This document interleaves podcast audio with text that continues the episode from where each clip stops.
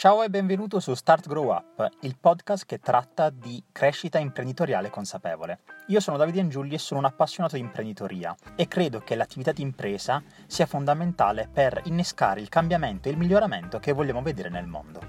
L'argomento che oggi trattiamo riguarda quelle che sono alcune considerazioni rispetto a due elementi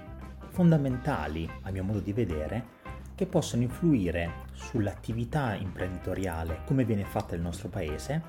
per poterla rendere molto più oggettiva e soprattutto più snella rispetto a quanto è. Perché questo episodio? Perché dalle esperienze lavorative e di interviste che ho avuto modo di fare sia durante gli anni universitari sia durante l'attività lavorativa, mi sono reso conto che molte realtà con cui ho avuto modo di interfacciarmi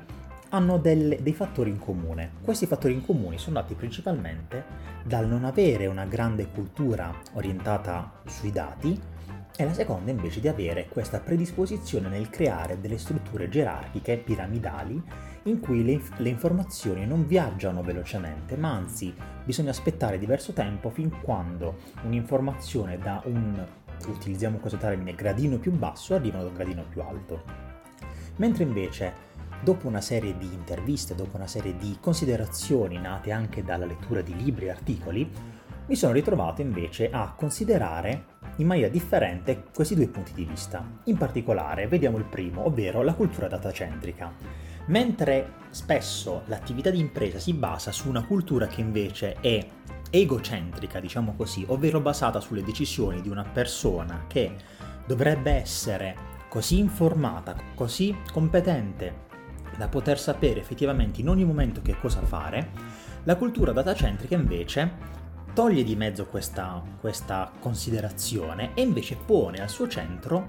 qualcosa che da tantissimo tempo viene fatto con un'applicazione in altri ambiti e finora non nell'ambito di business, o nel, non finora, negli ultimi anni ovviamente ha avuto un impatto maggiore e parliamo della sperimentazione, degli esperimenti, quindi dell'utilizzo del, del metodo scientifico all'interno di un'attività di impresa. Questo che cosa porta? Questo porta dei vantaggi davvero molto consistenti. In particolare abbiamo prima di tutto la presenza di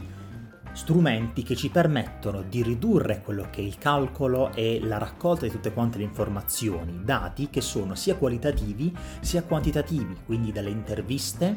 a i sondaggi, per esempio, abbiamo la possibilità di raccogliere molti dati senza dover stare lì per forza di persona a doverlo fare, ma è possibile magari fare poche interviste fisiche e sottoporre questionari in maniera automatica attraverso tutti quanti i dispositivi digitali che abbiamo a disposizione adesso. Questo cosa permette di fare? Questo permette di raccogliere molti più dati, avere la possibilità di interpretare questi dati e di prendere delle decisioni di business che siano migliori. In che senso migliori? Che siano basate su un elemento che è oggettivo, non su qualcosa di soggettivo, non su cosa pensa una sola persona e che magari non può neanche essere messo in discussione nonostante ci siano delle prove, ma questa persona non le voglia vedere. Di conseguenza la sperimentazione ci permette di provare e di applicare appunto un un sistema di test ed errore, ovvero abbiamo un'ipotesi, creiamo un esperimento, lo realizziamo e vediamo effettivamente come è andato questo esperimento, perché abbiamo dei dati da misurare. L'esperimento va bene, allora proseguiamo, magari scaliamo il budget a disposizione, cerchiamo di amplificare questo esperimento per coinvolgere più, più parti del, del business possibile. Mentre invece se l'esperimento va male, per noi non è effettivamente un fallimento, non è qualcosa che ci viene contro, abbiamo perso del tempo, abbiamo perso delle risorse, bensì invece in quel caso che cosa significa? Significa che abbiamo ottenuto delle informazioni, informazioni preziose che altrimenti non avremmo guadagnato e quindi sulla base di queste informazioni possiamo costruire nuovi esperimenti per prendere decisioni migliori. Quindi il ciclo di sperimentazione deve essere sempre mantenuto attivo in modo tale quindi da amplificare la conoscenza appresa sappiamo anche che faremo tante, tra virgolette, scelte sbagliate da, da, un certo punto di vista, nel senso che faremo tanti esperimenti che non vanno a buon fine, ma acquisiremo tante informazioni fin quando faremo effettivamente quelle scelte, quelle decisioni, faremo quelle, uh, quelle azioni che invece portano un grande vantaggio nei confronti della nostra azienda. E soprattutto facendo un'attività che si basa sugli esperimenti abbiamo buona probabilità di avere magari nuovi esperimenti che non vanno bene e un esperimento che va bene, ma quell'esperimento ci permette di coprire tutti quanti gli altri, quindi anche un meccanismo che ci permette di vagliare più idee contemporaneamente, perché importante in questo caso non è la qualità ma la quantità, in modo tale anche di evitare la trappola del perfezionismo in cui si rischia spesso di cadere, ovvero di voler per forza fare la cosa perfetta, anche se effettivamente non sappiamo se sarà qualcosa che avrà successo e quindi rischiamo di perdere tempo e risorse in qualcosa che invece se fatto tramite il metodo della sperimentazione ci permette di avere dei risultati più concreti che possiamo toccare effettivamente con mano. L'altro elemento invece che ho trattato all'inizio di questo podcast riguarda invece la struttura organizzativa, ovvero molte aziende hanno una struttura, come abbiamo detto, gerarchica, però questa gerarchia cosa fa? Fa sì che non sia possibile mettere in dubbio delle decisioni, delle informazioni, delle opinioni di chi si trova più in alto magari di noi e di conseguenza questo cosa conduca? Conduca magari a dover seguire determinate attività che non sono corrette, che magari sono condizionate da il ritrovarsi con tutte le scarpe all'interno dell'attività di impresa, non guardando con occhio esterno, con occhio più oggettivo, quello che viene visto dall'esterno. Di conseguenza, che cosa è meglio o meglio che cosa uh, sarebbe meglio e quali alternative ci sono? L'alternativa è una struttura snella, ovvero invece di essere verticale, quindi con uh, l'amministratore delegato, i manager, poi abbiamo i, i, i, junior e poi abbiamo gli stagisti, eccetera, avere invece una struttura orizzontale in cui le informazioni viaggiano sia più velocemente, ma soprattutto l'opinione che viene ascoltata è quella di tutti.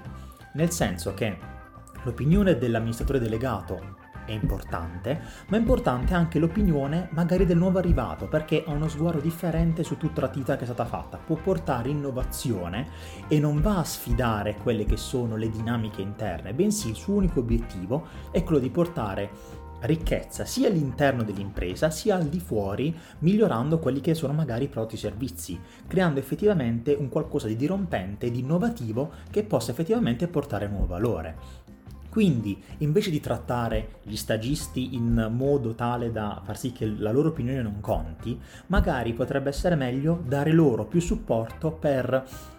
generare nuove idee, quindi sfruttarli, tra virgolette, ovviamente molto tra virgolette il termine sfruttarli, utilizzare, permetterli di mettersi in gioco in modo tale che possano contribuire effettivamente a quello che è il miglioramento di un'azienda. E dall'altra parte invece avremo magari il polo opposto che abbiamo sempre magari fino ad ora considerato, ovvero l'amministratore delegato, che potrà anche lui guardare la sua attività, magari quella che fa con tanto amore, tanta passione, oppure il founder dell'impresa che magari si ritrova a non capire se la tua, sua attività stia andando effettivamente bene o come venga percepita all'esterno, ad avere questo aumento di consapevolezza che può andare sicuramente a vantaggio dell'impresa. Tutto questo per dire cosa? Che fino ad ora abbiamo fatto attività di impresa in un modo, magari concentrandoci sul fatto di dover essere dei supereroi che sanno tutto, capiscono tutto e non hanno bisogno di aiuto, mentre invece è importante sia l'aiuto sia l'opinione altrui, ma soprattutto raccogliere i dati per potersi basare su fatti oggettivi ed impedire quindi che i nostri pareri soggettivi, i nostri condizionamenti, i nostri bias possano interferire non solo sul valore che creiamo noi, ma sull'attività come viene svolta, il piacere che ci permette di ricavarne dall'attività che svolgiamo e soprattutto il valore che diamo ai clienti, ma in generale alla società in cui diffondiamo tutto quanto quello che realizziamo. Questa puntata finisce qui. Che cosa ne pensi tu invece da questo punto di vista del modo di fare impresa nel nostro paese? Quali pensi siano i punti deboli? Quali pensi siano invece le azioni che possono essere fatte e che possono modificare e migliorare la situazione per creare un cambiamento non solo nel modo di fare impresa, ma anche un miglioramento all'interno sia della vita aziendale, sia nella vita dell'imprenditore stesso, sia nella vita della società in generale. Se vuoi scambiare due chiacchiere da questo punto di vista, io ti lascio ovviamente il mio contatto su Telegram, ovvero chiocciola Davide Angiulli, su cui ti invito a contattarmi, in modo tale da poterci confrontare e instaurare un dialogo da questo punto di vista, scambiarci anche delle idee costruttive.